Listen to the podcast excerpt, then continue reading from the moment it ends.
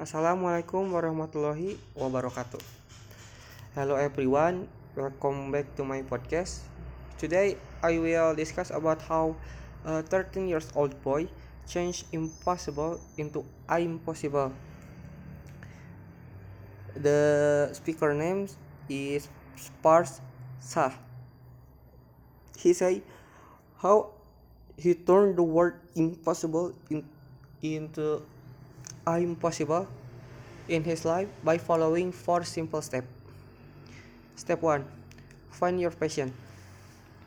Despite the fact that I did live a very rough life for the first few years, God opened a new door to it that would become my passion and change my life forever. By pursuing and practicing your passion, even on a small scale, you allow yourself to go deeper into something new. You awaken your sense, stimulate your brain, and make yourself happier. It's true, passionate people are happy people, and people like to be around happy people. Think about someone you know who is passionate. Change or you are drawn to their energy, and sometimes you wonder what it is about them that makes people love them. So once I realized that the missing link from my life was passion, I decided it was time to start practicing and reclaim my sense of wonder. Read on to find out what I did to find and practice it. Step number two never hold back, never hold yourself back.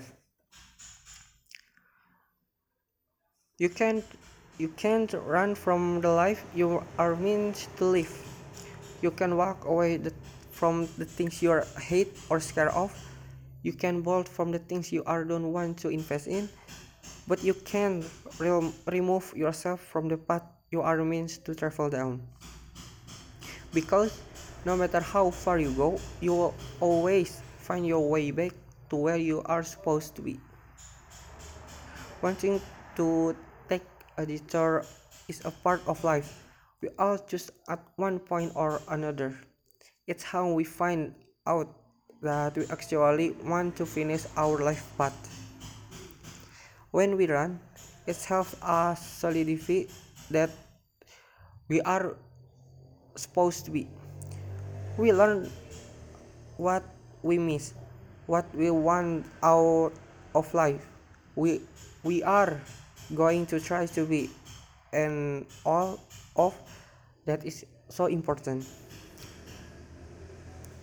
So this is you today, and you are ready to bolt. Then feel free. As much as people like to say that running away is not the answer, sometimes it's the only answer. And you are the only one with the power to do it. Step 3 Help others. When you break it all down, helping others just feels good.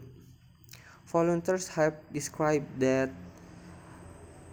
what they refer to as a helper's high, feeling a sense of euphoria after giving of their time to help others.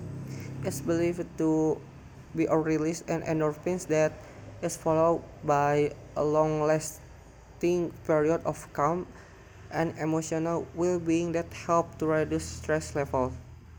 Study shows that the same parts of the brain that invigorated when we give to good causes as a stimulate when we receive money ourselves. Knowing that you are helping to make a world to be a better place and giving hope to those who might not otherwise have it is undeniably rewarding and the good vibes won't cost you a thing.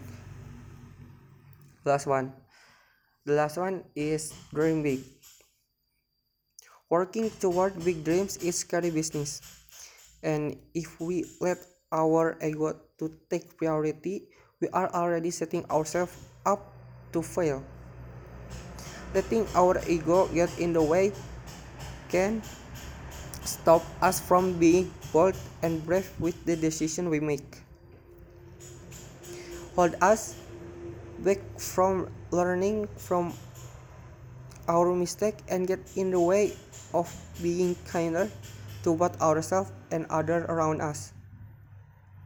Believe in yourself and follow the dreams that and goals that have purpose and meaning to you. But don't be afraid to make mistakes along the way. Be humble. Stay open to lessons you haven't learned yet. And stay focused on the bigger picture. Don't let wish for instant gratification stop you from doing the work and making things happen for yourself. Maybe that's all from me. Thank you for your attention. Wassalamualaikum warahmatullahi wabarakatuh.